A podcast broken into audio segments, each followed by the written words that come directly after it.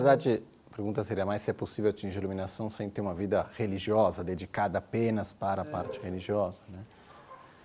Que mesmo dentro do contexto budista religioso, existem toda a parte de quem são monges, não monges, mas independentemente disso, eu acho que o fato é a resposta principal.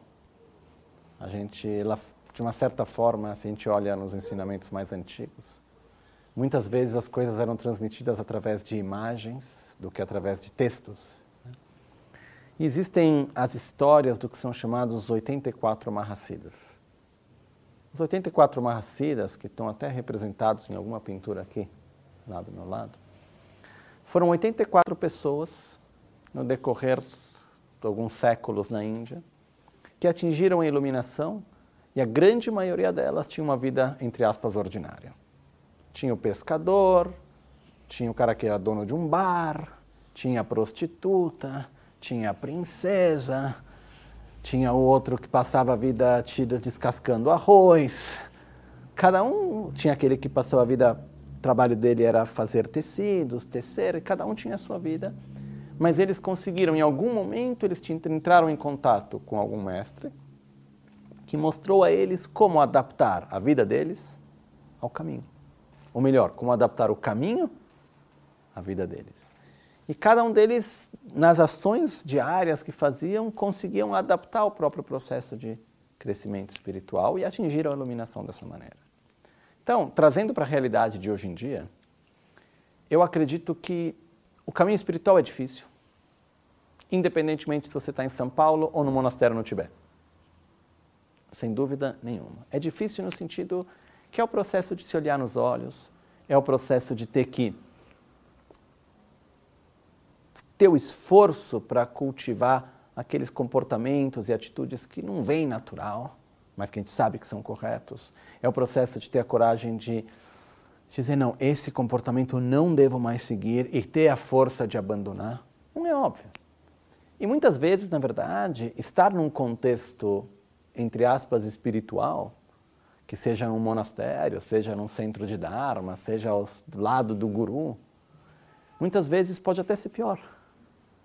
Porque existe uma armadilha na qual muitas pessoas acabam caindo, que é a armadilha de achar que eu já estou no caminho porque eu estou no contexto.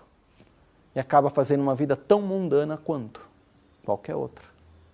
Porque o que determina se uma vida é mundana não é como eu estou vestido, ou quanto tempo eu dedico para recitações e para meditações, ou onde eu vivo, etc. O que define o quanto é mundana a nossa vida é o quanto que eu estou vivendo para o poder, para o prazer, para os bens, para a imagem.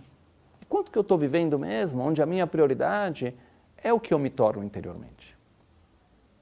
Eu posso ter toda certeza que tem muita gente por aí que acaba, de uma certa forma, escorregando nisso, porque se eu estou num contexto que todo mundo me vê como uma pessoa espiritualizada, de uma certa forma tem um momento no qual a gente pode até se perder no que os outros acham de nós mesmos e do que nós somos. Então, o fato é que não é fácil, mesmo se a gente está no meio do monastério, lá em cima. Mas o processo ele é possível em qualquer lugar. O caminho espiritual, o caminho à iluminação, o conhecimento ajuda? Sim. Mas se a gente for olhar, por exemplo, aqui em São Paulo, aquilo que eu compartilho, não para dar méritos a mim, mas não apenas eu, aquilo que outras pessoas também compartilham do budismo. Aqui na Itália, aqui, aqui na Itália, aqui no Brasil, ou na Itália, ou nos Estados Unidos, ou em várias partes do mundo hoje em dia, no mundo moderno, são conhecimentos do budismo que muitos monges, depois de 15 anos no monastério, não receberam. É claro que é um processo diferente, e alguém que entra no monastério tem outra forma de chegar nas, nos resultados. Porém, o que a gente tem acesso hoje como conhecimento não é por nada superficial. É bastante profundo. E a nossa prática, ela requer determinação, requer sinceridade consigo mesmo. Isso para qualquer pessoa em qualquer lugar. Então, fato, é possível atingir a iluminação, crescer espiritualmente num contexto numa cidade, com o próprio trabalho, com a família, com tudo? Absolutamente sim.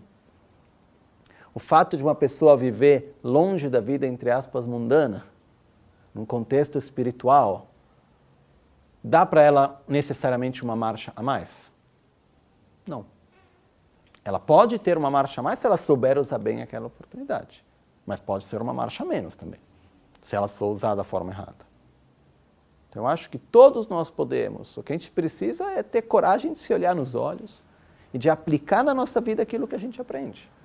Porque mesmo todo conhecimento, para falar a verdade, boa parte do conhecimento ele serve para poder chegar em outras coisas, mas a gente não consegue colocar em prática logo de cara. E se a gente pegar aquilo que a grande maioria das pessoas aqui recebe, e se a gente colocar em prática de verdade, coisa simples, nossa, isso já tem um poder enorme para a vida e para o caminho espiritual. Então, uma das coisas importantes, porém, dentro disso tudo, e de novo, não é a diferença de estar numa grande cidade como São Paulo ou estar no monastério em Lhasa, no Tibete, é a gente poder se proteger das distrações e das manipulações. Né? Ontem mesmo eu estava lendo um texto de um mestre chamado Atisha, do século XI, no qual ele dizia, nos tempos modernos de degeneração, isso no século XI, a vida é curta e os objetos de conhecimento são muitos. Por isso, a vida é curta e os objetos de conhecimento são muitos. A duração da sua vida você não tem como saber. Por isso, coloque a sua energia naquilo que você mais profundamente deseja. A gente não sabe. Então, o que acontece que é perigoso só nos tempos de hoje é que os objetos de distração são muitos, eles estão muito perto, é só pegar o celular, já está toda a distração está aí. Então, muitas vezes a gente pode estar no melhor contexto. Esse é um problema que tem acontecido nos monastérios no Tibete hoje em dia. Os monges têm dependência por celular. Isso é algo muito sério que tem acontecido também. Então, é o fato da gente ter que saber se proteger das distrações para poder ter o espaço interior necessário para poder elaborar as informações, se entender, entender melhor o mundo. Para isso, melhor do que ir para um monastério é ir para a natureza. Então, o que eu acho é, sim, é possível no contexto moderno, porém, a gente tem que fazer certas escolhas. E dentro dessas escolhas existe criar o espaço, tanto para poder refletir, diminuindo as distrações, como criar o espaço temporal e físico para a nossa prática espiritual. Meditação.